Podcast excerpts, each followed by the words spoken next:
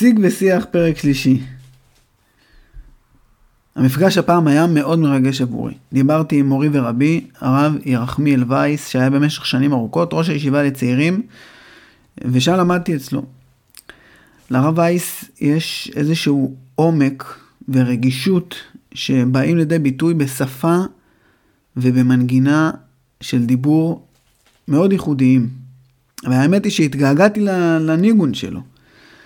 הרב וייס היה נותן שיחה לכל הישיבה בסעודה שלישית, ויותר משאני זוכר מהשיחות האלה, רעיונות ופרשנויות על פרשת שבוע, אני זוכר את המנגינה, את הביטוי הזה שהיה חוזר עליו כל הזמן, בכל ובמבט עמוק, דבר השם המתגלה אלינו ועלינו מתוך פרשת שבוע. אני, מה זה זוכר? מתנגן לי בראש, הקול שלו מצטט פסוקים, הקול העמוק שלו מצטט את הרב צבי יהודה, מצטט משפטים של הרב קוק. הנטייה הזאת לעומק, לרעיונות, לאידיאלים מרוממים, היא כנראה, ככה למדתי מהשיחה הזאת, נטייה שהופיעה אצלו בגילאים מאוד מאוד צעירים. זה מדהים לראות בן אדם שמתקרב כבר לגיל גבורות, סדר היום שלו מלא בלימוד חיוני, עם חיבור פשוט, רואים את העומק שלו, מאחוריו עומדות שנים ארוכות של עבודת חינוך, של לימוד תורה בישיבה תיכונית, והוא מסוגל מתוך מודעות מלאה, לתלות את כל המסלול הארוך הזה, ואת הנקודה שבה הוא נמצא היום, בשאיפות האידיאליות של ילד בן 13 אי שם לפני הרבה מאוד שנים. והשאיפה הזאת שכיננה בו לאורך כל השנים, וגם היום, היא השאיפה שכיננה בו אז בתור ילד בן 13. התכנים שלה העמיקו והרחיבו, אבל השורשים זה פשוט אותם שורשים. זה מרתק לראות איך העומק הזה שפגשתי אותו בתור תלמיד בישיבה, ושכל כך מתגעגע אליו ושמח לחזור אליו, הוא נטייה מאוד מאוד מוקדמת שהניע את הרב וייס לאורך כל החיים שלו. הרב וייס גדל בנתניה בבית לא תורני בכלל, ככה אני אומר את זה לפי ההגדרה שלו, והפנייה שלו ללימוד תורה ולשקיעה בעולם ישיבות ובית מדרש הייתה תפנית לא טריוויאלית בחיים שלו. אחת התובנות המשמעותיות שאני יוצא מהשיחה הזאת, זו החשיבות של מוביליות תורנית. בזכות בני עקיבא ובזכות ישיבת כפר הורה, הייתה לרב וייס הזדמנות להבין מה זה לימוד תורה ומה זה חיים תורניים, להכיר תלמידי חכמים, להיחשף לעולמות האלה ולבחור את מסלול החיים שהוא בחר בו. הרב וייס גדל בעולם שלא הייתה בו ציונות דתית חרדלית מובחנת שמבדילה את עצמה מהמזרוחניקים או מהלייטים, ואפילו חרדיות מובחנת מאוד שמבחינת עצמה מהסרוגים לא הייתה בעולם שבו הוא גדל. הרצף הזה וחוסר ההבחנה אפשרו, אני חושב, להרבה מאוד רבנים ותלמידי חכמים מהדור של הרב וייס להיכנס לעולמה של תורה. וההבחנות הסוציולוגיות שמבדילות היום בין חרדים לדתיים לאומיים ובין חרדליים ללא חרדליים הם חסם במובן הזה, ואני חושב שיש שם פחות מוביליות כזאת. קיימת אבל אחרת. העולם התורני החמים פחות מוכן לחשוף את עצמו היום כלפי חוץ. אגב, גם הרב וייס עצמו בחר לנטוע את החיים שלו בקריאת משה ובישל"צ, מקומות מאוד חמימים מבחינה תורנית במובן הזה, וזאת בחירה מעניינת לאור הרגע שלו שגם שאלתי אותו עליה. עוד נקודה שנפגשתי איתה בציר הזה שבין פתיחות לסגירות, היא שאלה שהרב פרומר הפנה לרב וייס. הוא שאל אותו למה הרב וייס לא מקבל את הרב טאו כבחיר תלמידיו של הרב צבי יהודה.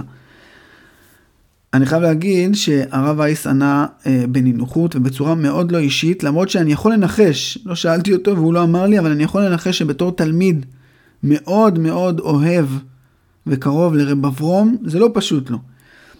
הרב וייס אמר שבעיניו אולי יש אמת מאוד עמוקה בבית המדרש של הר המור, אבל היא מופיעה בצורה מרחיקה וסגורה מדי שלא הפינה את הרב צבי יהודה. הרב צבי יהודה באופי שלו היה פתוח, היה אצלו הרבה מאוד מקום לקשת רחבה מאוד של אנשים, בלי תחושת ריחוק שקיימת כלפי הרבה מאוד אנשים בהר המור. לרב צבי יהודה הייתה תקיפות בעמדות מסוימות, הוא דיבר ממש בנחרצות, אפילו שיכולה לפגוע ולהעליב, אבל איכשהו זה לא בא על חשבון איזושהי פתיחות מאוד עמוקה, שאין אותה בערמו. זה גם מעניין שהתשובה של הרב וייס לא הייתה על הרב טאו האדם, אלא הוא דיבר על הר המור, על הגישה ועל בית המדרש. טוב, אני דיברתי יותר מדי, ועכשיו ניתן פשוט לרב וייס לדבר. אז שיג ושיח, פרק שלישי עם הרב וייס. תהנו.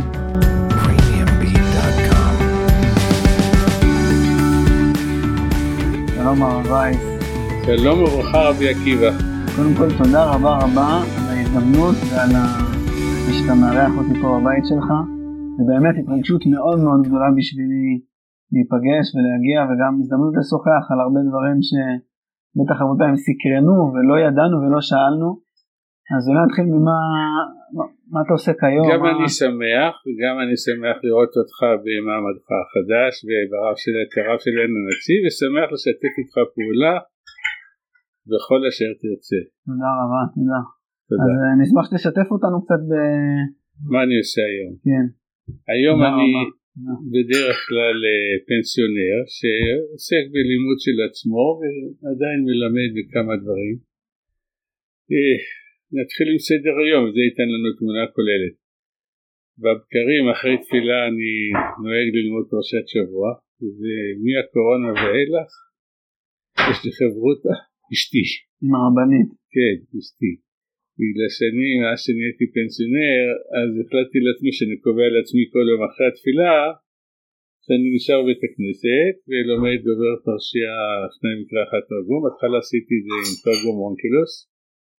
אחרי שנתיים אמרתי, השנה אני לומד עם רש"י.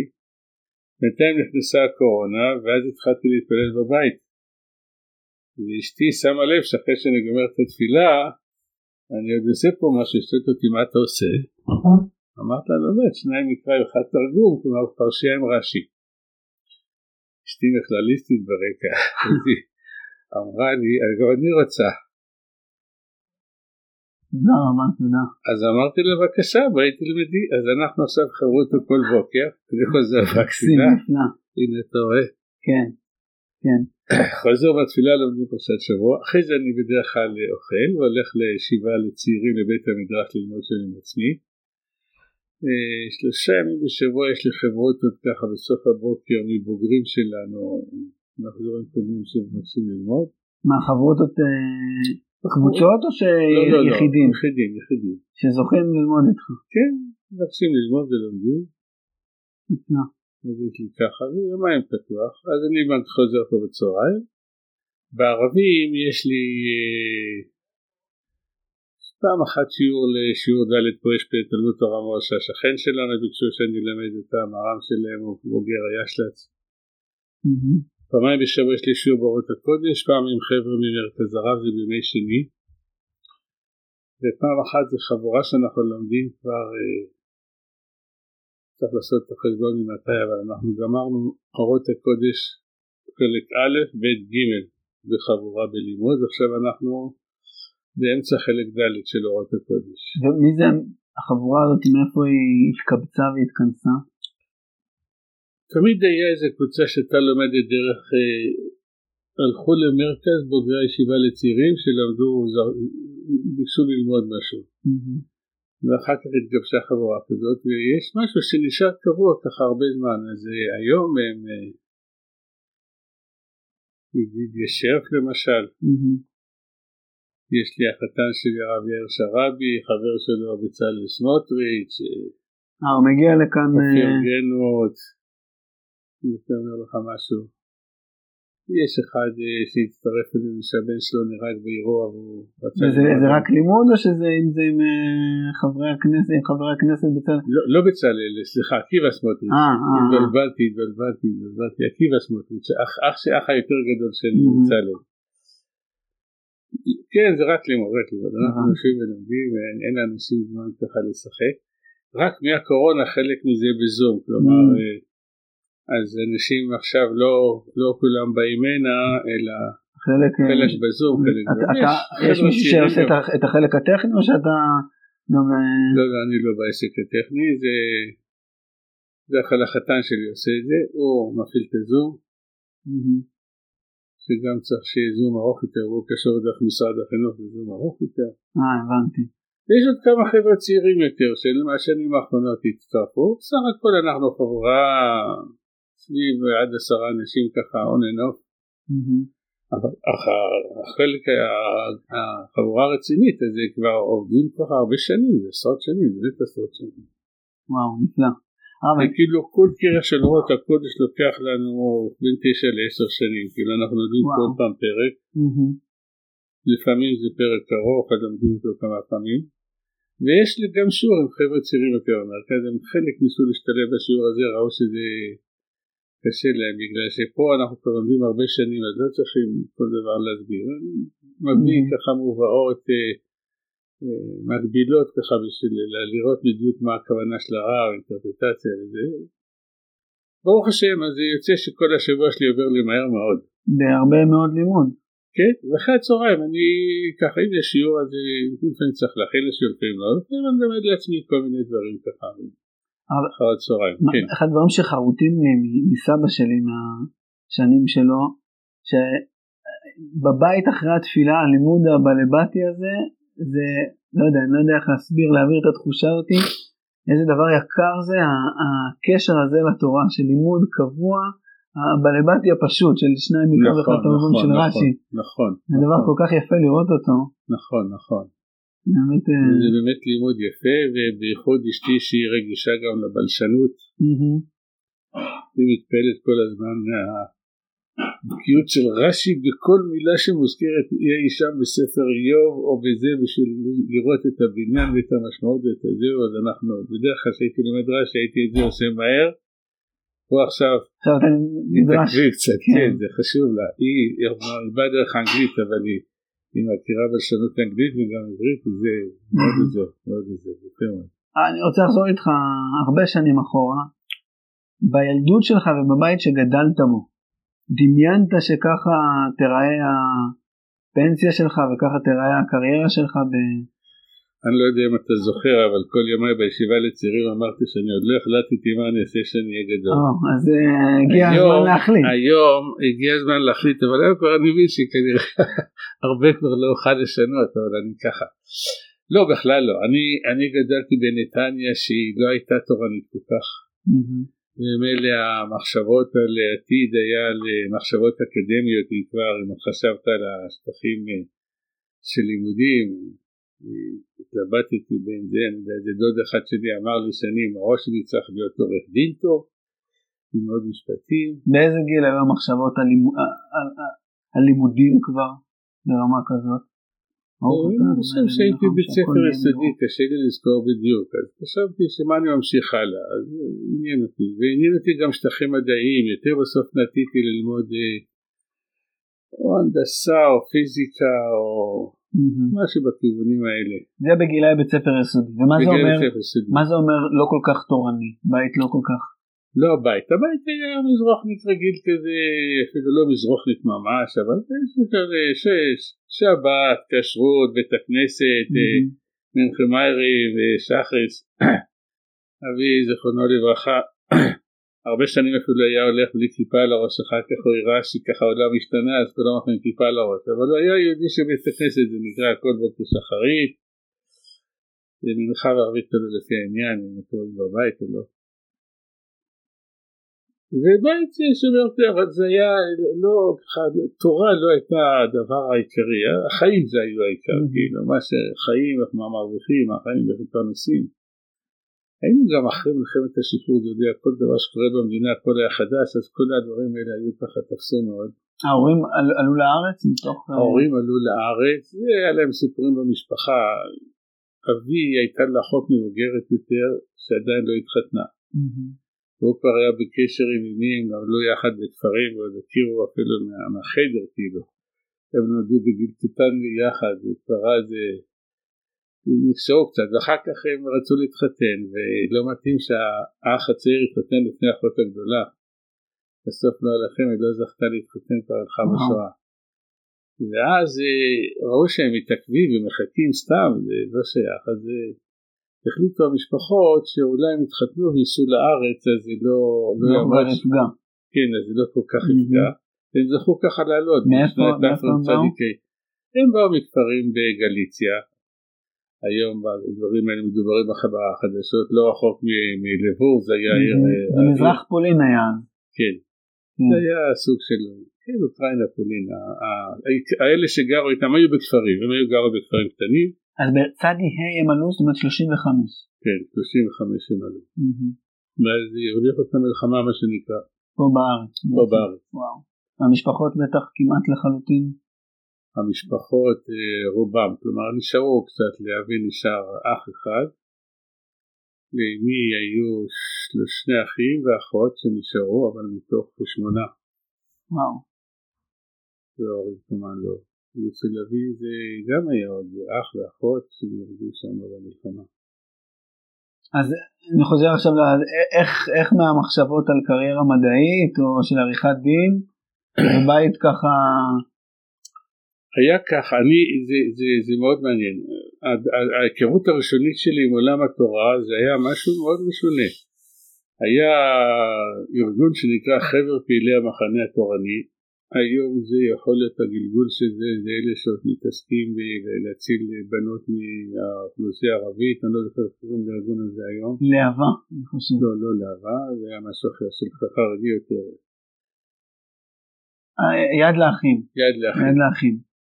זה סוג של, החבורה הזאת עברה ככה כאילו נעשה יד לאחים, והם רצו לשוף ילדים בתי ספר ממלכתיים דתיים להגיע איתם לישיבות. בזמנו לא היה דבר כזה ללכת מבית ספר ממלכתי דתי לישיבה דרך סלולה, בכלל לא. אני למדתי בית ספר טוב, בית ספר תחתימוני נתניה. שני מחזורים לפני, אני לא חושב שמישהו הלך לישיבה תיכונית. מחזור לפני הלכו 2, אבל הם הלכו לזמן קצר, כדי שיוכלו לחזור לבית ספר בנתניה הדתי, כדי שיוכלו ללמוד מקצועות ריאליים, שיוכלו להמשיך באזור. ואנחנו היינו פתאום איזה מין חבורה, כמו מהפכה, איזה כמעט 7 או 8 בחורים, תלמידים הלכנו לישיבה תיכונית, וזה קרה. בגלל דבר מאוד מעניין, עשו איזה קייטנה של חבר פעילי המחנה התורתי, עשו לנו קייטנה בחינם, ואז היה מאוד משמעותי בחינם, ככה אנשים היו קשיים כלכליים, ובאנו פה לירושלים 10 ימים לקייטנה של חבר הפעילים, בקייטנה אפילו בחורי ישיבה בדרך כלל, רובם היום ישיבת חברון, אבל היה גם עם יותר זהב, עכשיו זה בטוב, אם אתה מכיר, היה שם מדריך עוד, וזה פתאום הכניס אותנו לעולם תורני בכלל. מה בקייטנות ישבתם בישיבה ולמדתם? זה היה קייטנה תורנית, למדו תורה ולמדו זה. אתה יודע מה, אפילו לראות אנשים עם ציציות בחוץ, זה היה לי פתאום איזה מין הפתעה כזאת. התלבטנו, אם גם אנחנו צריכים או לא, והם נבלו המדריכים מזה שאנחנו רצים קדימה מדי. אבל זה מעניין, זאת אומרת, בחורי ישיבה חרדים ראו באוכלוסייה של הממלכתי דתי פוטנציאל, וגם היו בשיתוף פעולה עם בחורים ממרכז. אז העולם היה קצת פחות חרדי, לא חרדי, זה היה תקופה כזאת שהיה אחרי, העולם היה שותף יותר, זה היה, אפילו שאני באתי לישיבה, עוד היו באים לפעמים בחורים מחברון לשמוע שיעורים במרכז, בחורים במרכז הולכים לחברון, היו פעולות מצד דבר כזה, אבל זה עוד היה ככה הרבה יותר, גם אני אגיד לך מה, חברים שלי מכפר הרא"ה, אחד צריך בכלל לפרוע רב עמיוד לוין אם אתה מכיר. לא. הוא הלך לחברון מכפר הרא"ה למשל. ככה לדידה כזאת, ככה, או בכל אופן קשר כזה, אז זה לא היה כזה רחוק, זה אוכלוסייה כזאת של פונה לעם ישראל, ואז הייתה איזה מין קייטנה תורנית שדיברו על תורה, אז הוא צריך ללמוד תורה, ודיברו על זה שצריכים ללכת לישיבות תיכוניות, אז הם...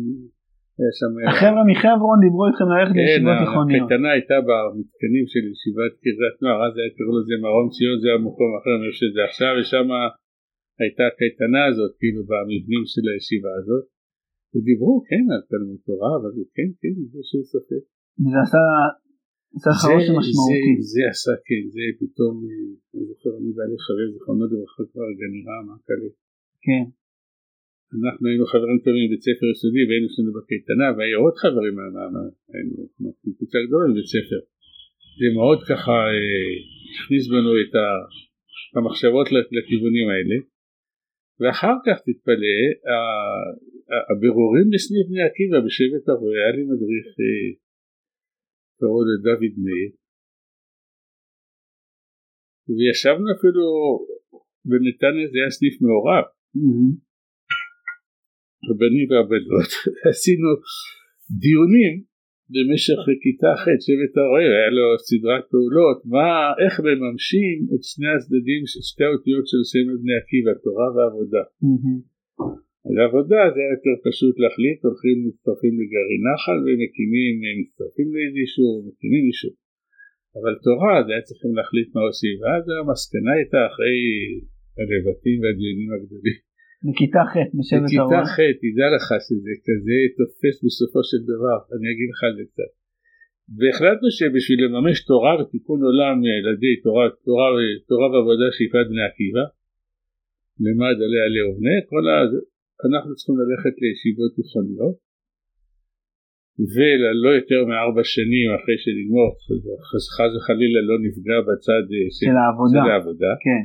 אז חשבנו שאנחנו נהיה גדולי תורה ארבע שנים, ונדח, ואז קבוצה גדולה, אז שני הדברים האלה ביחד עשו את שלהם, פלוס קצת ארגונים של שבתות ישיבה, או דברים כאלה, אני זוכר, עשו לנו שבת ישיבה פתאום בישיבת נחלים, ירגן את זה הרבה של אסקבגן, לסוף תלמידים לישיבות, ומאוד התפעלנו שם מהזהו, אני זוכר ככה שמאוד התרשמתי מהשמע ישראל, היו עושים שווה ותהיה תשווה. ביחד כולם. ביחד כזה גדול, חזק. מאוד ככה תפס. אני זוכר הייתי שם ככה בשבת הבוקר מדבר עם מישהו. נחמיה, קוראים למשפחה שלו. נחמיה דוד, היא מכפר הרי, אומר לך משהו? לא. זה בגיל שקצת מעל ההורים שלך. וסתם ראיתי את זה שם בתור בחור מכפר הרואה שגם כן בא לשבת הזאת בנחלים, עשו כאילו של כל מיני כיתות ח' לשבת, ואז שאלו אותי לאן אתה הולך, אמרת לה אני עוד לא יודע, צריכים להחליט את זה, הוא אומר לי אני הולך לכפר הרואה, הישיבה על הגבעה, הרב נריה, פתאום זה עשה לי קליק. הכרת זה המוכר, הרב נריה, השמות האלה אמרו משהו, התמונה הזאת של הישיבה על הגבעה עם הכיפה, זה כבר היה מוכר? היה מוכר קצת, לא יותר מדי ולא בתודעה של המחויבות ולא בזה, זוכר שאמרתי, אולי גם אני לשם. וזה בסוף משם, זה משפט אחד כזה, קובע לך את כל החיים. מדהים. ואז אחר כך עוד היה פעם איזה כינוס של בתלמידים, היינו איזה הצ'נגה שם, והגיע הרב נריה בתור לדרוש לכל לתלמידי ספר, ואז חבר שלי אמר לי שאני מתלבט ללכת לכפר הרי, ואז הוא שכב קצת כאן הרי פריקסו לזה, דיבר איתי, שאל אותי ועודד אותי, וזהו. מבחינת ההורים? לא פשוט, בכלל לא, אצלהם זה היה כאילו איזה מין נסיגה לגלות, איזה משהו... באמת מה, לימוד תורה, ישיבה תיכונית, בני עקיבא, בחורי ישיבה של בני עקיבא זה היה מבחינתם... לא הכירו מספיק, לא הכירו, זה היה אצלהם כאילו משהו אנרכיסטי, כאילו משהו של פעם, בכלל לא שייך. אז איך שכנעת אותם? אמרת להם שאני מאוד רוצה וזה מאוד חשוב וזה... לא יודע, לאט הם ככה התחילו ללמוד את המטריה מה שנקרא, מה זה ואיך זה וזה, אז ראו שיש שם גם תיכון, גם עדים תיכון, אז אולי ככה. בקיצור, לא היה להם קל.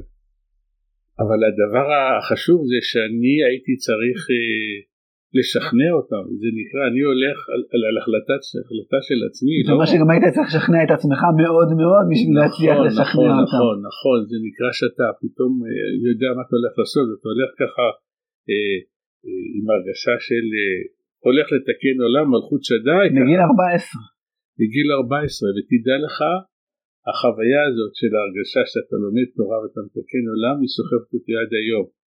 שינית את התורה ושינית את התיקון ושינית את כל הדברים, אבל המושגים התעמקו, אבל האידיאל הוא אותו אידיאל. נכון, נשאר מאז, כל כך יש לזה כוח חינוכי, ואני עם זה ליווה אותי כל השנים שאני הייתי מחנך, ידעתי שבגיל צעיר אתה נוטע את הנטיעות וזה נשאר לעולמים, זה לא זאת נשאר. אני סיפרתי ככה שברגע ביום שעשו לי איזה סוג של פרידה מהישיבה, שאותי הובילו עוד הכרזות של הרב נריה בצור הרועי על הכיפה, על הכיפה שם, כן, שאתה פתאום היית שם בתור בחור, בא למעלה שם לבית המגדל, למבנה של הכיפה, אין נשמה בודדת ובדועה בהוויה תולה, אלא הכל מחובר וערוב. אז אני כשאני רואה את זה, במעמקי החיים מתנוצץ בכל רגע אור חדש של תשובה עליונה, נשמתם שכל המצוות כולם בארץ ישראל, ואין השכינה שורה אלא בעם גיבור. אתה יודע מה, אז המשפטים האלה היו לי ככה, אני ראיתי שאני לא מבין אותם, אבל כן זה נוגע, אתה מבין שיש נשמה בודדת בהוויה, זה עושה לך משהו, יש תשובה, מעמקי החיים, יש חיים, יש מעמקי חיים, הבנת שהתורה יש לה עומק, יש לה תודל, יש לה זהות, ואני רוצה להיות שם בדברים האלה, ויש לי חשק להגיע לשם, והחשק הזה הוא סוחב אותך, הוא ממש חזק, זה נטוע חזק. אז תורת הרב קוק כבר מהגילאים האלה ומהשלבים האלה זה ככה נגע בלב שלך. אני אספר לך אנקדוט, אני לפני כמה הייתי עם אבא שלי לבית סובולביץ', לבית המדרש, לכיפה, ואני רואה שם את המשפט אין נשמה בודדת, אז אני שומע את הקול של הרב, אומר לא יש נשמה בודדת. נכון. כן. נכון. זה הקול שלי מצטלצל, הקול שלך, זה הקול ש... נכון, אז תראה, זה... הוא עושה שמוד, הוא שינה שמוד במשפט, הוא עשה דקלרטיבי שיספיק לו לאותיות שם ושזה יהיה מסכים, כי אם היה עושה את הכל אז זה היה לא עומד לו ככה.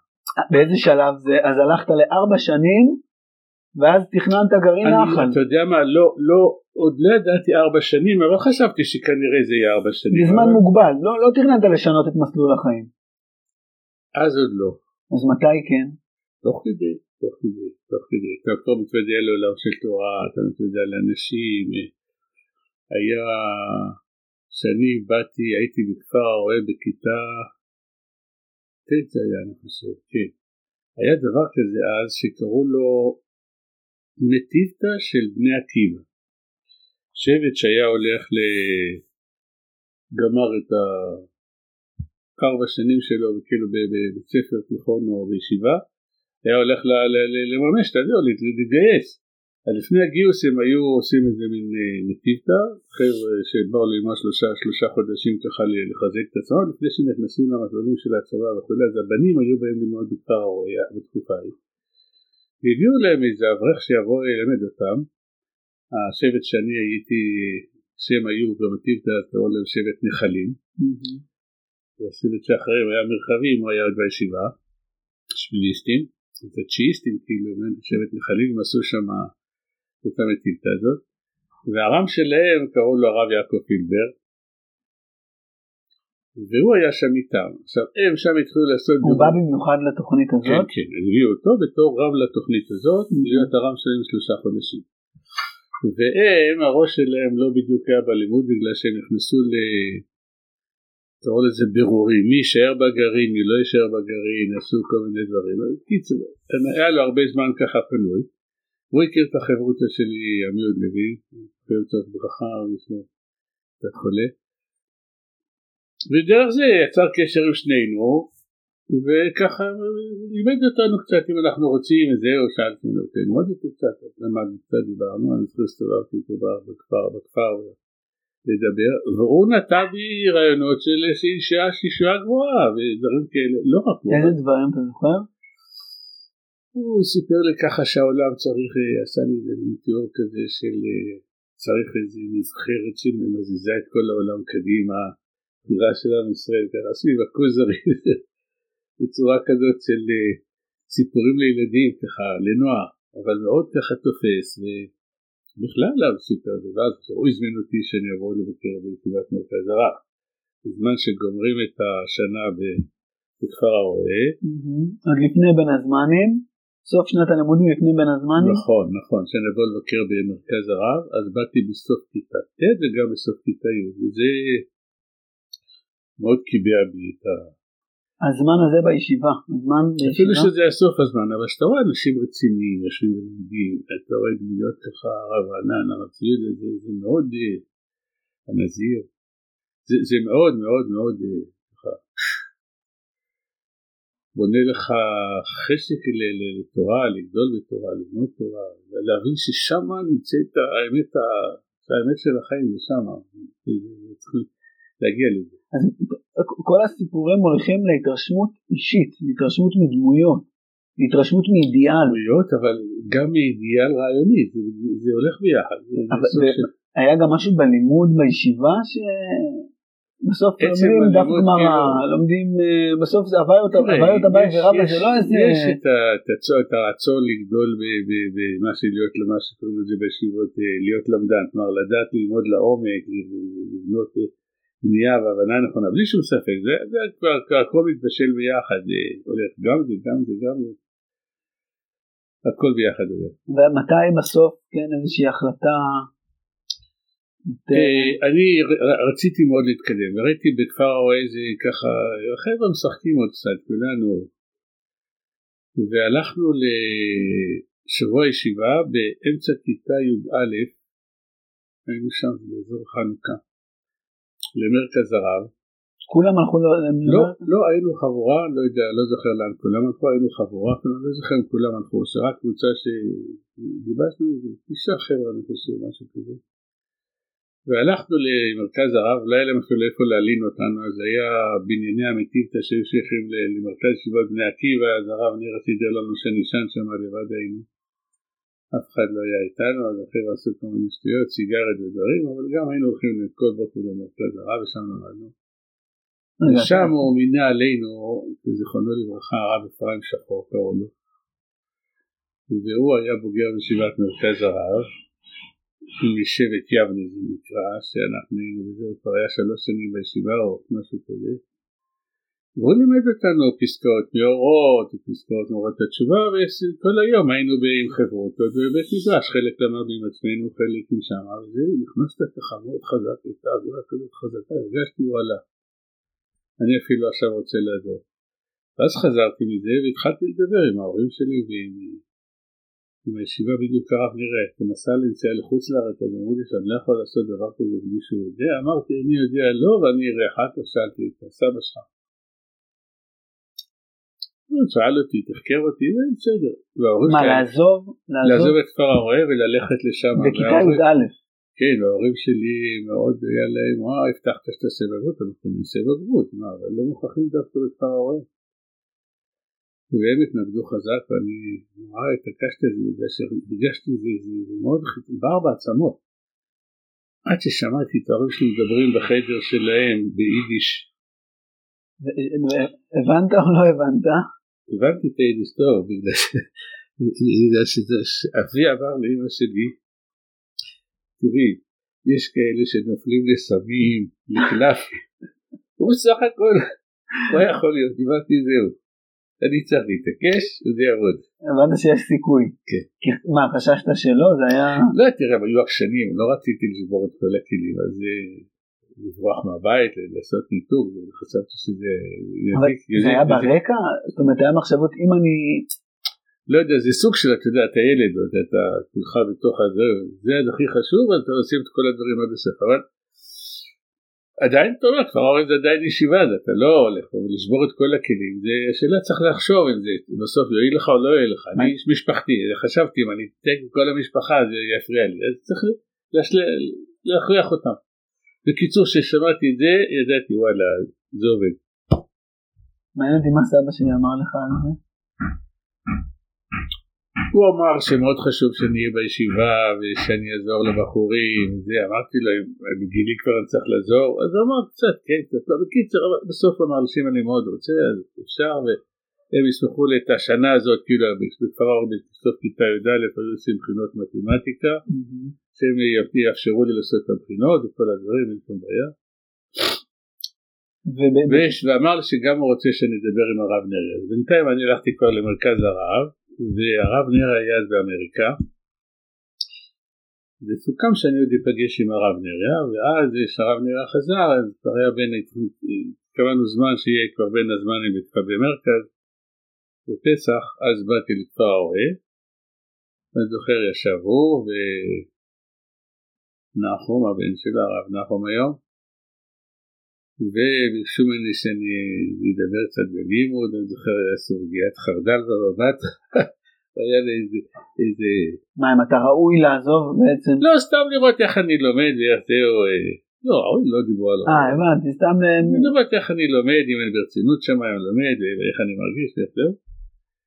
ואז הוא אמר לי שמאוד היה רוצה שאני אמשיך בכפר ההוריה, אבל הוא מקבל את זה וזהו, ככה זה נושא העסק, נהייתי שם וזהו. וכבר הבנת שזה הולך להיות מרכז החיים שלך? או שזה עדיין היה מחשבה שזה לתקופה קצרה ואז לימודים? אני לא יודע, אני יותר ראיתי כאילו, אני רוצה את זה, ונראה אם זה יצליח, זה כאילו, אני רוצה את זה עם הבנה שזה הולך למסלול חיים אחר לחלוטין. נכון, נכון, רק אני מקווה שאני אצליח לעשות את זה, ואז מקווה שיהיה בסדר. הגעת בעצם, אתה אומר, מתוך עולם, אתה קראת לו מזרוחניקי. לא טוב, אני זה ביטויים, זה ביטויים ואולי זה יפגעו במזרוחניקי. לא מתוך, אבל... כן, סוג של אנשים של שבת, של כשרות, של הנדמה, תרת משפחה, ברמה כזו אחרת. ובני עקיבא מעורב. ובני עקיבא מעורב, אני זוכר שאני גדלתי בשכונה חילונית. מה חילונית? רובה חילונית, היינו קבוצה, היינו 3 חבר'ה צעירים דווקא שהיינו דתיים, וכל ההוואי היה הולך עם השכונה, והשכונה זה היה המחויבות הראשונית, ככה זה היה אחרי מלחמת השחרור קצת, אני נולדתי בתש"ה, מלחמת השחרור היה שאני הייתי בין 3-4, וכל הילדות הייתה סביב הדברים האלה, והשכונה הייתה משהו מאוד חזק כזה, והחבר'ה לא יודעתי, אנחנו היינו כמה משפחות דתיות, זה בסדר, אבל היינו חברים כולם, חברים טובים, אנחנו היינו דווקא צעירים, ולא הנטייה ככה ללכת עם כולם, זה הייתה לפעמים בעיה מלחמה כזאת, כולם הלכו לים בשבת, נסו עם אופניים, ואני הייתי צריך, אסור לי, בגלל שאנחנו דתיים. אז איך עומדים בזה? ככה אתה הולך עם הבית בהתחלה, אחר כך פתאום התחלנו ללכת לבני עקיבא, ואז פתאום קיבלנו גאוות יחידה דתית, היינו 3 בחורים, ילדים. 3 מהשכונה. 3 מהשכונה בגילי, הלכנו פתאום לבני עקיבא, וזה פתאום תנועת נוער, הם היו שם בתומר הצעיר, בנוער עובד, האיחוד היה מוחד, הם היו באיחוד, היה מישהו בצופים. בקיצר זה פתאום היה ככה תנועות נוער, אבל היינו המשכנו להיות שכונה, אבל כבר היינו עם איזו גאוות יחידה דתית, זהות שלכם, זהות בטח, ופתאום היה משהו מאוד חזק, אז הרגשנו הרגשה שאנחנו החברים הכי טובים של הקדוש ברוך הוא. אני זוכר באתי לכפר הרועה, בייחוד אחרי הבירורים והתנועה, ואני זוכר מישהו לא רוצה להזכיר את שמו, והוא היה בכיתה י' ואנחנו בכיתה ט', אז הוא רואה אותי, אז הוא ככה בחור ככה רצה להיות חביבות, לקבל פני, אמר, מי אתה, מאיפה באת? מנתניה. הוא אומר לי, אתם סניף מעורב. אמרתי לו, מה זה מעורב? לא הבנתי את המילה הזאת. הוא אומר לי, בנים ובנות. אמרתי, בטח, אמרתי, איך אפשר לרקוד ריקוד היום בלי בנים ובנות? אז הוא אומר, אתם גם רוקדים מעורב. אמרתי, אז איך אפשר אחרת? זה לא הכרנו בכלל מושגים אחרים. לא הכרנו מושגים. לא, תודה רבה, תודה. לא הכרנו את המושגים אפילו, לא הבנתי מה זה מעורב בכלל. ושם גם, הכל, כל המערכת הזה נשתנה, אני זוכר, זה היה לי הרגשה כזאת, אני באתי, חשבתי שאני מלך העולם, הדוס הכי גדול בעולם, פתאום אומרים לי, מה אתה? אתה חי לך באווירה לגמרי אחרת. מעניין אותי, אבל אני הבנתי שהבחור הזה עושה את זה לא בשביל לפגוע בי, סתם ככה, מוציאים עובדות, אתה כזה, אתם צריכים עוד להשתנות, אז לאט, אתה הבנת שהתורה אתה אומרת ככה, אני זוכר בהתחלה לי קשה מאוד, בגלל שהבנתי שזה דברים נכונים שאני צריך לעשות אותם, אבל לא הייתה לי הזדהות שמחה עם הדברים האלה, זה היה יותר כאילו איזה גדד כזה, משהו שמוכרחים לעשות, אבל לא, אתה לא מרגיש את האידיאל, זה לקח לי הרבה זמן, פתאום אני זוכר שאמרתי לחבר שלי, תשמע, אני לא הולך למסע הארצי של בני עקיבא בכיתה י' זה כבר היה, בחנוכה, הוא אומר לי, למה? אמרתי, בנים ובנות, הוא אומר לי, אתה חי, מה אנחנו כאלה? אמרתי, אל תגיד לי כאלה, אנחנו צריכים להשתנות, אז אני לא הלכתי, והם הלכו, זה היה קשה מאוד, הרגשת פתאום שכל...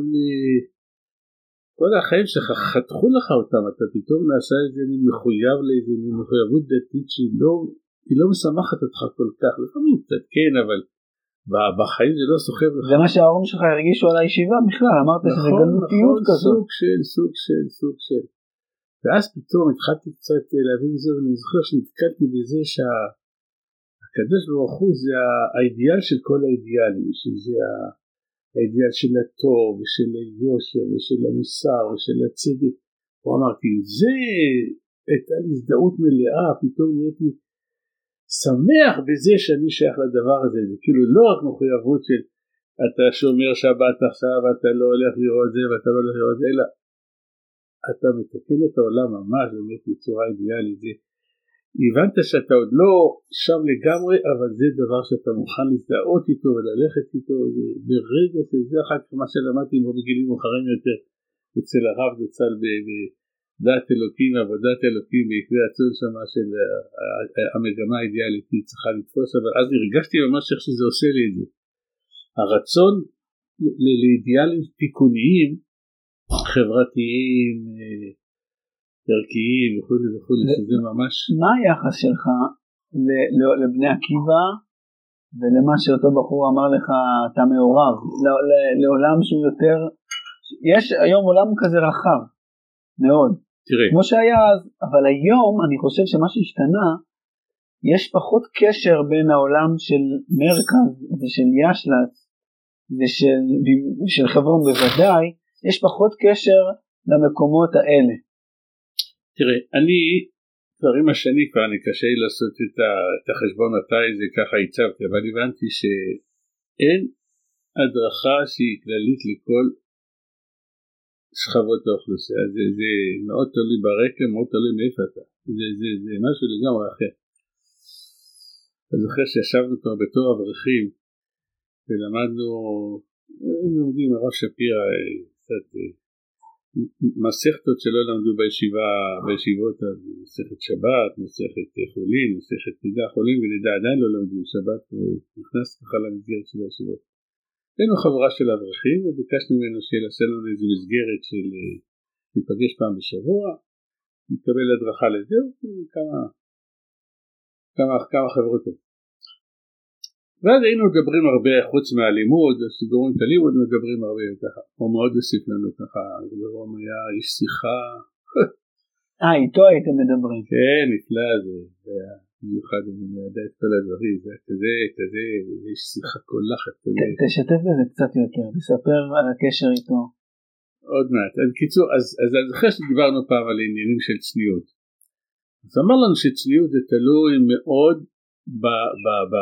באישיות הפנימית שלך, אם אתה מחפש את זה או אתה בורח מזה. הוא אמר לנו, יכולה להיות אישה שהולכת עם שרוולים עד עינה והיא מכוסה 100% לפי ההלכה מתחת בתוך הזרוע והיא בגדר לא צנועה, והיא אישה שהולכת עם שרול בחלק העליון של היד והיא צנועה. אז הוא אמר לנו, אם היא בחיפה, כל העולם הולך עם כתפיות, והיא הולכת עם שרוול ארוך עד פה, בגלל שהיא רוצה להיות צנועה ולהחביא את עצמה יותר, היא לא הגיעה אפילו עד אפשר לך, אבל באישיות שלה היא צנועה. ואחת מ100 שערים שכולם הולכים פה עד שורש כף היד, והיא הולכת כמה 10 סנטימטר אחורה, היא בעצם אומרת, אני פורט. אבל השאלה היא שאלה חברתית, לא רק שאלה של צניעות. אני שומע, סתם אני רוצה לבוא להגיד. מזה אני ככה הכנסתי לכם לראש, זה הדברים מאוד ערכיים, באמת, זה מאוד, איפה אתה נמצא, מי החברה. למדתי שבלי בני עקיבא, בחלום הייתי מגיע לתורה, זה פשוט אין לי שפק לזה, לכן שזה כלי ברכה, זה בלי שום ספק. זה שזה מועיל להרבה אנשים, זה בלי שום ספק. זה שהחברים שלי שלא הלכו לישיבות, נשארו היום שומרי תורה ומצוות ברמה כזו או אחרת, עד היום עושים מפגשים והם שומרים תורה ומצוות, לא כמו שאני הייתי רוצה נגיד, אבל זה סוג של נורמת חיים שבלי זה לא הם מגיעים אליה, מוכרחים שזה יהיה בעולם, זה בלי שום ספק. זאת אומרת, אם זה צריך להיות איזה דרך לעלות מלמעין עליהם הדברים יותר עוקים, מי שמתמתים לו, אז ודאי שיהיה יותר חשוב ככה, אבל את זה לא לבטא, זה לא שייך. לבוא להגיד שזה דרך לחתחילי, זה דרך קשה מאוד, זה דרך ללכת ככה עם היצר, זה לא עובד ככה, זה המעורב בגיל צעיר הוא לא פשוט. אז לבוא להגיד שזה הטוב קשה להגיד, שזה דרך שאסור להפסיד אותה בלי שום ספק, שזה דרך צריך לשפר אותה, צריך לראות איך לשפר. מה שקורה היום אני כבר לא לגמרי ככה מכיר עד הסוף, אבל זה כבר סוג אחר, זה כבר בריחה אחורה, זה כאילו חלק, זה כבר בנים של חבר'ה שהיו כן בעולם תורני קצת, או בישיבות תיכוניות קצת יותר תורניות, והם רוצים להגיד לא ככה אלא ככה, דווקא לא, זה כבר סוג אחר של דברים, זה קשה לי להסכים עם זה. העולם האידיאלי נראה לא יהיה כזה. אתה שואף על האידיאל, אתה... כן, אנחנו אידיאליסטים, היינו מאז, אני לא צוחק, מאז גיל צעיר אנחנו מתקנים תחת העולם, וזה מפרנס לי את הציר המרכזי של האידיאלים עד היום הזה, מי שמצחק, זה נכנסת לרנטה, התקבע בתודעה, התקבע בלב, התקבע בשאיפה, התקבע במגמה. זה מרחיבים את המעמיקים לזה, לא דומה כל מה שאנחנו היינו, אחרי שאתה ככה בוגר כמה כרכים ורואה את הכל, זה סוג אחר של עולמות, אבל זה מועצם, כאילו, הדבר הראשוני הוא מועצם. למדת במרכז בתקופה באמת מאוד מיוחדת, אצל ענקים וגדולים. נכון. מי ככה הדמויות שם שהיית קשור עליהן, שאתה מרגיש רב מובהק, שליוו אותך, או בקשר אמיתי או בעולם המחשבה? קשה לי להגיד את זה בגלל שכולם היו מובהקים וכולם היו גדולים, היינו קשורים לכולם, זה היה יותר מדי קטן שלא עוד קשורים, אבל פחות אולי תביא את התחושה של ככה. בוא נגיד ככה, האישיות היותר מרכזית של כל הישיבה כולה שכולם התבטאו בפניה והיא הייתה נותנת את הכיוון הכללי ואת המגמת זה בלי שום ספק הרב תודה זכר היה האישיות המרכזית, כולם היו קשורים אליו, אני מתכוון לבוא להגיד שגם הרב שפיר היה קשור אליו קצת, זה שום ספק, וכולם קיבלו את הנהגתו, וזה כאילו היה הבן אדם הזה, והיינו קשורים, גם הלכנו לשיעורים, גם אנחנו תראה, היינו יושבים בשיחת פרשת שבוע, מה שאחר כך נהיה פה השיחות האלה, שהרב אומר סיכם אותם, היינו קבוצה קטנה, אז היית עושים את זה בסדרה שהוגש לשתי של הרב צודו בבית, הוא היה אלמן כבר אז, הוא היה לבד בבית, לא היה לו איזה אנשים שעבדו, ישבו איתו, הוא היה יושב עם כוס מים, אני לא יודע אם ממותקת או לא, עם איזה מצע, תובל אותה בכוס ואוכל, זה הסודה השלישית שלו. ולפעמים אפילו למניין, היינו צריכים לרדת בסוף, אחרי שהוא גומר את השיחה, לסוף מניין לערבית, שיכנסו עוד איזה חניים אנשים מהרחוב, תגיעו לשם, ברחוב ואלי. אבל זו שיחה מאוד אישית כזאת, קבוצה קטנה. גם יצא לי הרבה להיות איתו בנסיבות. בזמני בישיבת מרכז הרב היינו מתפללים שבת בישיבה, אז הישיבה כל השבוע הייתה לומדת בבית מדרש הגדול ועוד שני חדרים על יד, בשבת היה שייך לוועד הכללי, העניין של בית המדרש הגדול יותר, זה שם היו בלבטים שהיו שייכים לעסק הזה, לוועד הכללי קראו לזה. הישיבה התפללה בחדר השלישי וקצת בחדר האמצעי, ככה תלוי את העניין, הישיבה לא הייתה גדולה. והרב צודיה בא להתפלל בשבתות בישיבה, ואז אחרי סעודה בישיבה, חצי מהבחורים היו הולכים לנוח קצת, וקמים אחר כך בצהריים ולומדים אחרי הצהריים, וחצי מהבחורים, ואני בתוכם, היינו אחרי סעודת שבת בבוקר, באים לבית המדרש, לומדים עד מנחה גדולה, ואחרי מנחה גדולה הולכים לנוח קצת ואחר כך יש למעשה. הרב סעודה גם כן היה בא לישיבה, מרחוב עובדיה היה הולך ברגל את כל הדרך, אולי בין 12 כבר שאני הייתי בישיבה, אם אני עושה חשבון, הוא נולד בתת רשתון א', ואני הייתי בישיבה, נגיד, באתי בתפשין כב', כב', כב', נגיד. הוא היה בין 70 וכמה פעם. כן. 72, 3, זה לא פשוט, גם היה לו בית ברגליים קצת.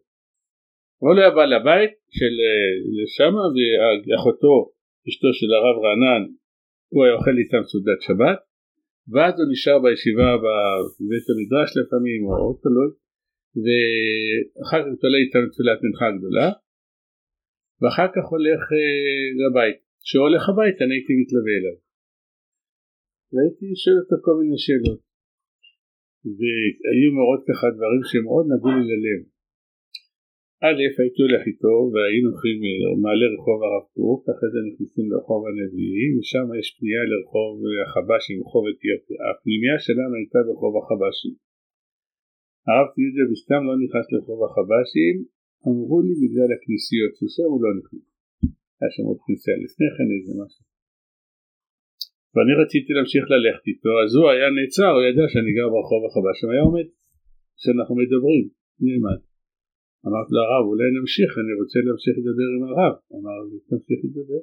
אמרתי, לא נעים לי לעכב את הרב, אתה לא מעכב אותי, אני מדבר איתך. אמרתי, אבל זה מפריע לי. בסוף הוא הסכים רק שאני אלך לרחוב הנביאים, נעלה ברחוב ישעיהו, ואני אכנס לרחוב החבשים מאחור, אז קצת יאריך לי, אבל אני אזכה ללכת עם הרב. אז זהו, התרצה לי ככה. פעמיים אולי הסכים שאני אריד איתו קצת יותר. אז זה מאוד ככה, תפס אותי שתראה להתחשב וזה. הייתי אישור א' ב' כזה, והוא היה, אישור א' ב' שלי זה נקרא שביעיסט שמיניסט. כן, לפני. כן, והוא כבר מגדולי הדור. והייתה תחושה נוחה לגשת אליו בכזה גיל וכזה. כן, הוא היה מאוד, תראה, זה היה שפה אחרת, זה דיבור אחר, וחיתוך דיבור אחר, אבל הרגשת כסייל שום בעיה, אתה יכול ללכת איתו, לשאול אותו, לדבר איתו.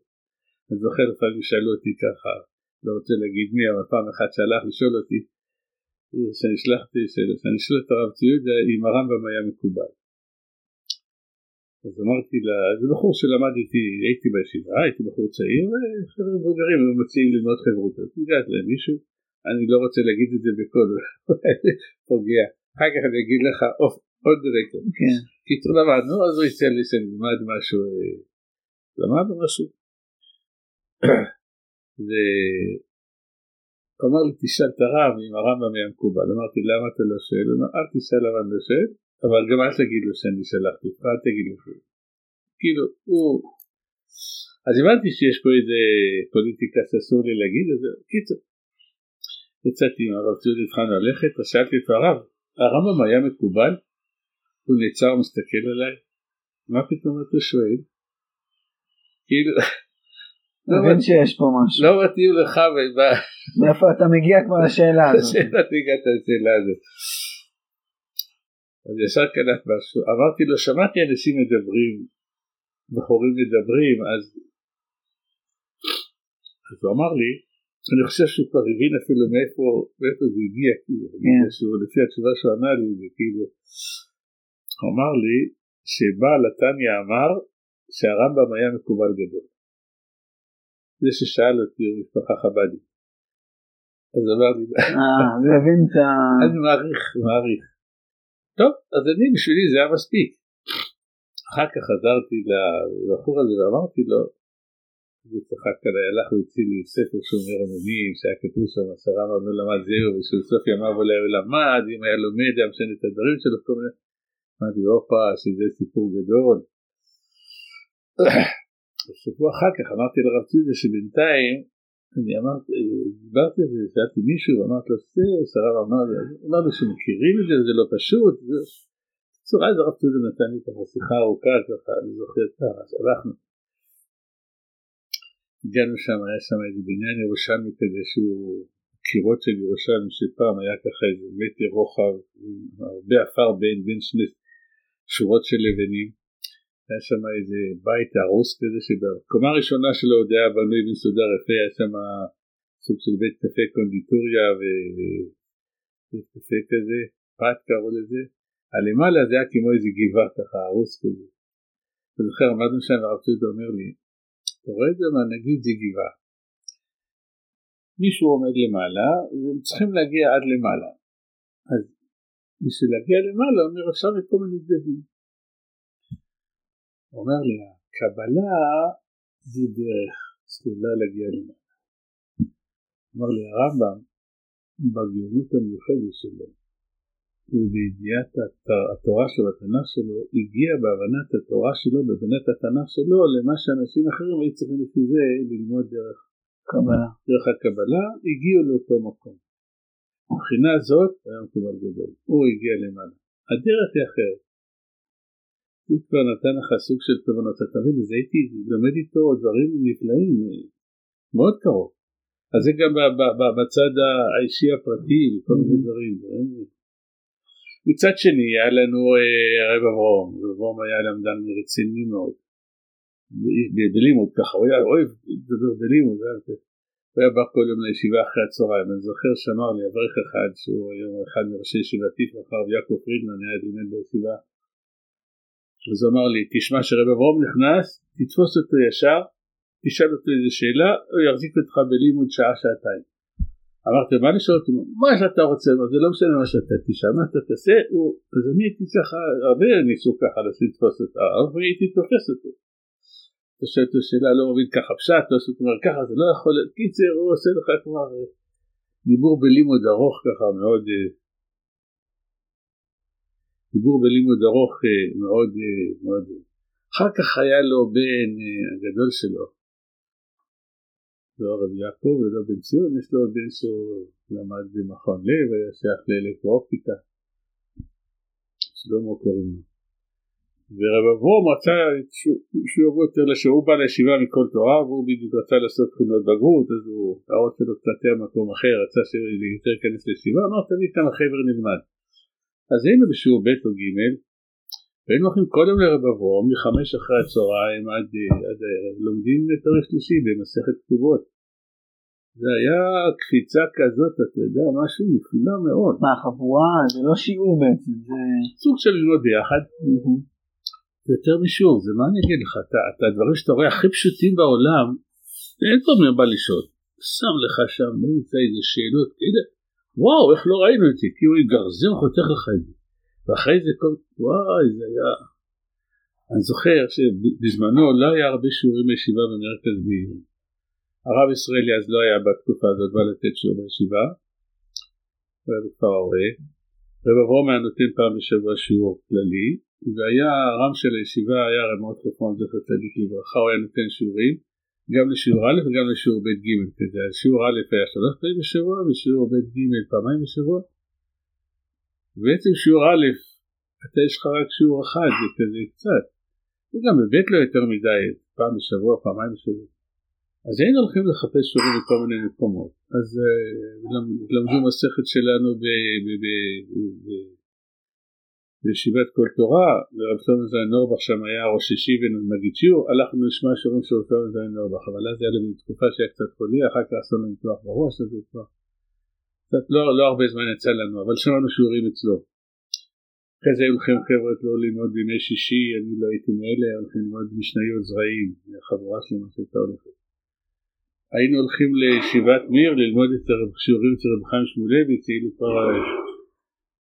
בחורים בישיבה שהיה להם קשר עם בחורים במיר, ויש הולכים לנו תמרי מקומות, ורב חיים שמואלביץ היה ככה מגיד שיעור, המגיד שיעור, כאילו של... בלימוד. בלימוד, השיעורים מיוחדים ממנו. אבל מדבר את זה ביידיש, אבל ביידיש שהבנו כזה, יידיש למדנית כזאת. פילי פלאים זה היה. קיצור, חיפשנו ככה, לא היה לנו מספיק שיעורים. קיצור, היה שיעור פעם, ששמעתי בכל תורה שיעור שלם, שם שלום זה נורבה, הנושא שאף על פי שקנס הוא לא ממון לאדם, מדע בדין, רק אחרי המדע בדין קנס, ולכן לא נכנס לטוב וכל. אבל יש צעד כבר מרגע, המייסי כבר הוא נחשב קצת משהו. הוא עושה שיעור שלם, הוא קנס לנו אחרי הדברים האלה. אנחנו לומדים את זה בתוספות במסכת כתובות, פרק שלישי, ואני אומר לרב אברום ששמעתי על זה שיעור בדיוק. מה הוא אמר? מי אמש מישהו אמר? מה הוא אמר? אני אומר לו, כל מה שאני אומר, לא רק דוחה, אני נותן אלטרנטיבה. מה פתאום, זה לא ככה. זה משכנע מאוד. אני נבהלתי מזה. והוא הרגיש עליי, הוא אומר לי, אני רואה שאתה מבוהל, אמרתי לו כן, אמרתי, אני חשבתי שאני למדתי שם תורת אמת, פתאום הרב אומר לי שזה שום דבר לא אמת, הוא אומר לא, הכל אמיתי, גם ככה וגם ככה, אמרתי לה, אני מסוגל לקלוט את זה, הוא אומר לי תורה זה אינסוף, אבל אמרתי, הוא אמר דברים נכונים, ואני אמר דברים נכונים, זה קשה לי מאוד לקלוט את זה ככה, אז זה מאוד, אבל נתן לנו, אתה יודע, ככה, שיעורים האלה, אז אתה מאוד קשור לרב אברום, אתה שומע, אחר כך מספר לך כל מיני דברים, שיחות אחרי הלימוד, היינו שואלים אותו שאלות, היה מתוק לשאול את השאלות, כל הפוליטיקות, כל מה שקורה בעולם, דברים שהוא מצוי בהם, כאילו, בעולם הרבנים, בעולם הדיינים, בעולם הזה, והוא היה ככה, גם בעולם של עולם התורה של פעם, עוד ככה, אתה מתעניין לדעת מה קורה, מה היה, מה זהו, שאלה את כל הדברים. אני זוכר שמישהו אמר לו פעם שיש לו איזה ספר, סיפורי חסידים או לוח לון של הארץ, יש שם איזה מאוד, תביא לי את זה. אז הוא אמר שזה משהו חסידים, אז הרב קורא את זה, אומר את כל מה שיש קראתי בערך, תביא לי גם את זה, אני רוצה את זה גם. הוא היה עובר, אומר לא צריכים הרבה, הרב הוא היה קורא מהר, כמהר מאוד, גם הוא וגם הרב צבידה, מסתכלים וקוראים, אתה יודע, את הסיפור סקריה מהירה, הם לפני הקורס, מסתכלים ולכת. מצוד היה קורא עיתון, את הטורים מלמעלה למטה, לא בשור, תראו, באים להראות על לפני השיעור, שיגיד, אני מסתכל ככה עובר. אני זוכר שהגיס שלו, הרב ישער רוטנר, היה בראש מכון תלמוד הישראלי שלהם, אני עובד שם איזו תקופה, הוא רצה איזה דברים שאישור שמה משהו, לגבי הוצאת ספרים, משהו מהרב, אז הוא אמר לי שהוא, אני נפגש עם הרב כזה, אמרתי, כן? אז זה נתן לי איזה... הייתי כבר כמה שעות שם, נמצא כל יום, הדרכים כחיים הולכים ב-12:30 עד 4, כזה סוג של פרנוסיה וסוג של לימוד. וגם מחקר תורני, זה היה מעניין. בקיצור, אז הוא רצה שאני אביא לרב צודיה איזה מסמך שיאשר אותו. אז באתי אליו, אמרתי לו שהגיש שלו, רשוע שלח מסמך, ונראה לך דוגמה של זה. הוא לקח את הדף, ושם, ככה ראית? לא משנה, אני זורק דוגמה, נגיד דף מודפס פה מתוקתק כאילו מפה עד פה, סוקר את זה במבט אף, עושה ככה ושם בצד, חשבתי שרק תסתכל על מה זה מדבר ואחר כך יקרא את זה, ואחר כך אמרתי לרב אני צריך ללכת, הוא אומר מה הבעיה, אמרתי שאני צריך את הרב יקרא את הבכתב, אבל קראתי, אז בא להגיד לי מה שאני מאשר, אז אמרתי לו תקראתי, לא ראית בקראתי, לא קלטתי שבכלל לא קרא, וגם רברו ככה אמר קוראים את זה מהר, עוברים מהר, תחיילים את כל הדברים. אז היינו קשורים גם לרברו, הנזיר היה עולם מיוחד בסוג אחר אישית, לא כל כך זה, אבל השיעורים היו מאוד חשובים, מאוד מוסיפים. אני רוצה לשאול קצת שאלות שאנשים שאלו, כתבתי בפייסבוק, שיתפתי שאני הולך לדבר עם הרב, וכמה אנשים העלו שאלות. אבישי שאול, מישהו מעין הנציב שואל, האם מתאים עדיין בתקופה של היום שילדים יגדלו וילמדו בפנימיות? מה דעתך בזה? וזה קשור כמובן גם לעניין הזה של יחס של ישיבה לבתים שבהם אנשים גדלים. קשור לכמה מעבר דבר. אני יכול להגיד על עצמי בעבר שהפנימייה הייתה חצי מהחינוך שלי, או כל החינוך שלי, לא יודע איך להגיד, זה חלק מהותי בחינוך, החבורה של היחד, זה ממש מצוין. בכפר ההורה. בתור ראש ישיבה והישיבה לצעירים, הפנימייה זה כלי מחנך חזק מאוד, בלי שום ספק. לא אגיד שאין לי לפעמים בעיות עם אנשים קצת מקלקלים, אבל גם בתור בכל חברה מתקלקלים, אני לא יודע אם לא בפנימייה אתה מתקלקל יותר או פחות, אבל זה...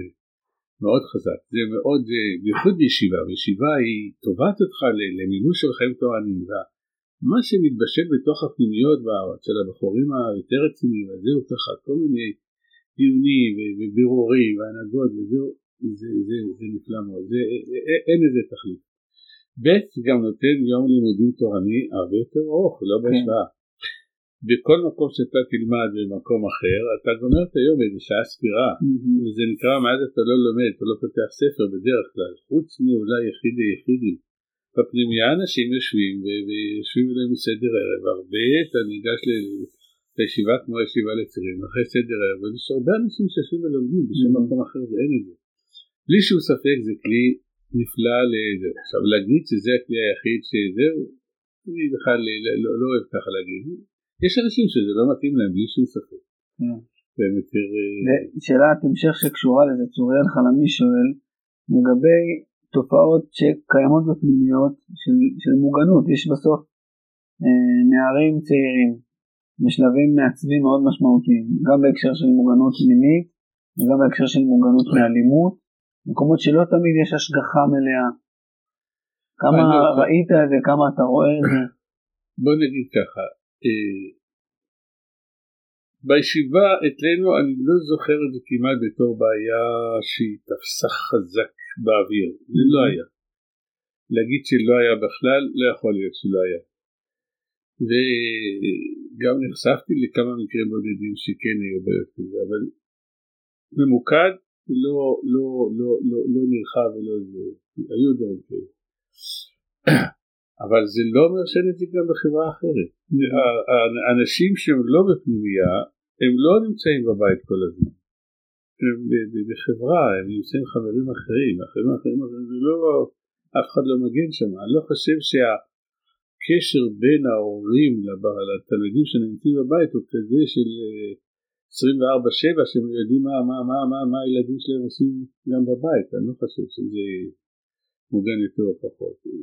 היום יש יותר מודעות, אז הרבה יותר שמים לב, וגם מדריכים הרבה יותר כבר מכוונים אותם לזה, נותנים הדרכות טוב במה שקורא לזה פעם עליית הנוער, בכל אופן החינוך הפנימייתי מרכז אחרי במשרד החינוך נותן הדרכות ממש למדריכים עכשיו, עושים להם סמינריונים לפני שהם נכנסים להדרכה ומעלים את כל הדברים האלה. אני לא חושב שהישיבה יותר חשופה מזה למקום אחר, אני חושב שמקום אחר לא פחות מזה, ואנשים, נכון שהיום אנשים לא חיים כל הזמן בחברה, אלא חיים במכשירים ובמסכים, נוסח הוא לא מחנך יותר טוב מה שהישיבה הזאת בשביל ספק. אפשר להגיע אל השם לכל הדברים הכי היום יבין הורים דרך התמכרות למסכים וכל זה בבתים קורה הרבה יותר מה של הישיבה. הישיבה גם יש לעולם שמגן לפעמים יותר. כן, כמה אנשים מתעסקים בישיבות הזה בדברים האלה? אני לא אגיד שלא, אבל כמעט שלא. מישהו אמר לי כאב בבית מדרש, אמרתי אני מסתובב בבית מדרש, אני לא רואה אנשים... כן, אבל לא רואים, זה תופעות שהן תמיד נמצאות... בסדר, הם ישנו בלי שום ספק, אבל זה... אני זוכר שהתחילו כל הטלפונים כאלה, ישב ישיבות רב, מה לעשות עם הפלאפונים הזה? אם לאסור בכלל להביא, אם לעשות איזה שעת שיכניסו שם את כל הפלאפונים הזה, אמרתי תראו שיותר מדי נלחמים ויוצרים איזה גירוי לעשות את זה. אמרתי, אמרו לי יש פלאפונים, אמרתי לרם, כמה אנשים אצלך בשיעור מתעסקים בטלפון בשיעור? יש לך נגיד 30 תלמידים בכיתה, כמה? 15? לא, מה פתאום? 10? לא. כמה? הוא אומר לי 4-5, אמרתי זה, בשביל זה אנחנו נהפוך לכל ה-30 ו-20 ותמיסה את הראש, וזהו. 3-4 האלה, תדבר איתם, תסגור איתם את העסק, אל תעשה לי פה את כל הישיבה האלה, כאילו מאוימת, זה דברים לא טובים ככה. עוד שאלה שצורי לך למי שואל, לגבי לימוד הלכה, שבאשלץ היה שיעור הלכה קצר כל בוקר, אבל אני לא זוכר את זה, ושיש... אין לימוד הלכה, לא בעיון ולא בצורה מקיפה, האם צריך להרחיב את לימוד ההלכה בישיבות תיכוניות על חשבון לימוד גמרא? בישיבה היה לימוד הלכה די טוב, עם הרב חיים שטיינר ועם הרב עובדיה חיתוב, אבל זה היה שיעור במסגרת לימודים של מערכת של אחרי הצהריים. נכון. קשה מאוד לעשות שיעור הלכה ממשי בישיבות כאלה, בגלל שאנשים קשה להחזיק אותם הדבר הזה, אבל צריך מאוד להדריך שאנשים יתרגלו ללמוד הלכה, זה בלי שום ספק, זה הדבר העיקרי. אבל לעשות אולי סדרים קצרים ללימוד הלכה יותר מוגדרים, ואולי ללוות את זה ככה עם דפי הדרכה ודפי שאלות וזהו. לא מספיק לומדים הלכה, בלי שום ספק. אבל לא הייתי מוריד את הלימוד בגמרא, ובשביל צריך להיות הציר המרכזי, למרות הצורך בהדרכה, אבל בלי שום ספק יותר מה שלומדים לעשות לימוד. אבל שיעורים זה לא דבר טוב, זה לא הולך טוב בהלכה, בגלל שדבר שבחור חושב שיכול ללמוד לבד, ואתה תלמד אותו, הוא לא צריך אותך, זה לא מקשיב בכלל. אלא אם כן אתה פיקנטי ואתה עושה בעיות כאלה שאנשים לא מכירים אותם, ואתה אומר וואו, זה אתה מגיע, זה קשה מאוד לעשות, וצריך מורים תלמידי חיים גדולים מאוד שלא הלכה בשביל. הרב שטיינר היה מביא כל מיני בעיות ככה שאנשים ככה לא נפגשים איתם ביום יום, שהוא דבר עם כל מיני אנשים. היית לומד את ההלכה הרגילה והוא על זה שם לך משהו, בשביל לשים את הדבר שלו היית צריך ללמוד את הרקע, אז קרא לך הסיבה ללמוד את הרקע זה משהו אחר. עוד שאלה ששואל בחור בשם הוד רייכרט, איפה למדת את הניגון של היום הרת עולם? אתה חושב על הדיסק של... כן, בישיבה לפני שני הייתי בעל תפילה, היה בעל תפילה אחר שקראו לו הרב ישראל מלכיאל. הוא היה לו מסורת של בית אבא ובית סבא בעלי תפילה. אבא שלו היה קראו לו רב אלכסנדר מלכיאל, הוא היה בעל תפילה המיוחד של שיכון ד' דוהי בבני ברק של החבר'ה יותר מברוכניקים, עשרות שנים שם היה וזהו, והוא היה לו עוד מסורת של הסבא ישראל צבי מלכיאל שהיה בישיבה לצעירים איזו תקופה בעל תפילה, הוא לימד בישיבה תנ"ך בעיקר, אבל משפחת בית אבא, ככה שבעלי תפילה. והיה לו מסורת, אז זה חיבר אבא שלו, רב אלכסנדר מלכיאל, חיבר אותו למדינה הזאת, קראו לה היום הרת עולם, במיוחד להיום הרת עולם, בשביל התפילה שלו, והבן שלו עשה את זה בישיבה. ואתה למדת ממנו. כן. הרב פרומר, הרב מוטי פרומר ממעלות, שואל שאלה, הרב, אם זה לא מתאים לענות, אז למה, אני אקרא את זה בלשונו, זה לא שאלה שלי, למה הוא וחבריו, מקבלים או לא מקבלים את הרב טאו כממשיך הגדול של הרב צבי יהודה? האם יש משהו אישי או משהו ענייני? אם הרב מוכן לפרט. בוא נגיד ככה, הרב צבי יהודה היה הרבה יותר גדול מה שלהיכנס רק דרך ההדרכה של הרב טאו, בגדול אני אומר את זה. אני מאוד מוכיר את הרב טאו ומאוד מעריך את הרב טאו ואנחנו מאוד בידידות. בקשר היום? אני לא בקשר איתו כל יום, כשאנחנו נפגשים אז אנחנו אומרים שלום יפה ומדברים יפה, לא הייתי איתו אף פעם בלי קשר. לטעמי הם ריחקו קצת את התפיסה הכללית איתו של הישיבה בפנייה לכל הציבור, והם יקדו אותה בתוך הנקודה הפנימית שהיא נכונה ואמיתית, אבל היא מרחקת באיזשהו מקום בגלל שהיא לא מחשיבה את כל האפשרות של לחבר את כל הציבורים. זה קצת משהו פה... זה נשמע ממך שאתה אומר זה בעיה טקטית, הם קשורים לאיזושהי אמת אבל הם לא עושים, אבל זה בצורה שהיא קצת מרחיקה, זה יותר מטקטית, זה כבר נעשה כאילו תוכנית ככה באיזשהו מקום. לכן אני חושב ככה, זה מקבל אותם, אני אומר גם זה וגם זה וגם זה, הרב צבי היה יותר גדול מלהכניס אותו רק דרך הרב טאו, וודאי לא רק דרך מה שהרב טאו עושה, אבל כל הרב טאו, זה בלי שום ספק הרב צבי, זה כלומר לזה אני לא יכול להתכחש מבחינה הזאת, כן, זה סוג של דרך שגם זה היה, או היה הרבה מזה, זה לא משנה, אבל לא רק זה בלי שום ספק, אבל התוצר הסופי ודאי שהוא היה אצל הרב צבי הרבה יותר פתוח לציבורים, הרבה יותר רחבים, הרבה יותר מגוונים, הרבה יותר קשורים, זה בלי שום ספק. היום ככה נוצר ששם זה חברה, יש אצל הרב חיים ואומר שיש, מה זה קבלה של אנשים, אריסטוקרטיה כזאת, אנחנו בעסק ואחרים לא כל כך, זה סוג של שידור שלא יצא מהרפיל. הוא היה מוכן לקבל הרבה יותר אנשים בכלל, כן, בוא נגיד בצד העקרוני הוא ידע לעשות את המלחמות שלו הכי קשוח והכי חזק שאפשר, אבל מיד מצד שני הוא היה מחובר עם כל האנשים בצורה אחרת, ולכן התוצר היה הרבה יותר פתוח בצורה של דבר. שהיה לו משהו להגיד, הוא לא שמר בקיש, כי הוא היה אומר את זה, והיה אומר את זה חזק, אבל אצלו הוא היה גדול מדי בשביל לפסול בן אדם בגלל דבר אחד שיש לו, כאילו הוא יכול היה להגיד משהו נגד הרב מחב"ד בצורה הכי חזקה שיכול להיות, אבל זה בכלל לא פסל אותו את הגדלות תורה של הרב ואת הערכה שלו לרב ואת זה. אתה בדבר אחד, הוא אמר דבר אחד לא נכון, זה בכלל הוא לא עשה ככה. היה לו קשר עם הרב שח, והרב שח אמר פעם משהו על תורה במדבר ולא בארץ ישראל, אז רצו את זה כתב על דברי השטות של הרב שח, אז אנשים יבלו, אז מה אתם רוצים שנגיד שהוא כופר? הוא אמר דברים שארץ ישראל לא חשובה מספיק, איך זה יכול להיות? הוא אומר, כל התורה זה ארץ ישראל. מצד שני, אמרו לה, הרב שהוא גדול בתורה, כן, אני מכיר אותו, אני מעריך אותו, אני יודע, וזה...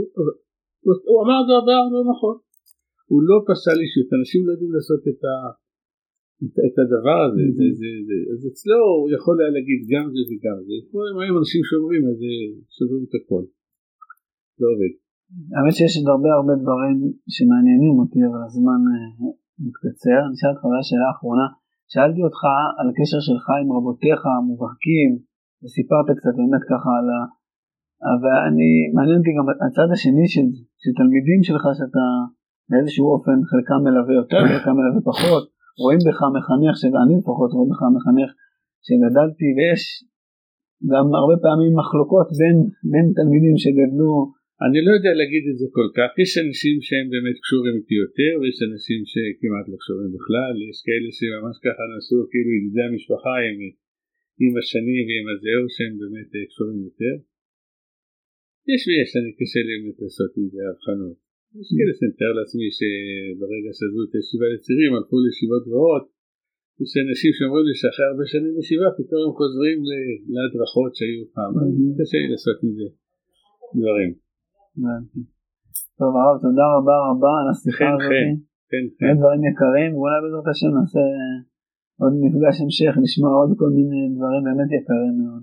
יפה מאוד, תודה, שכוח.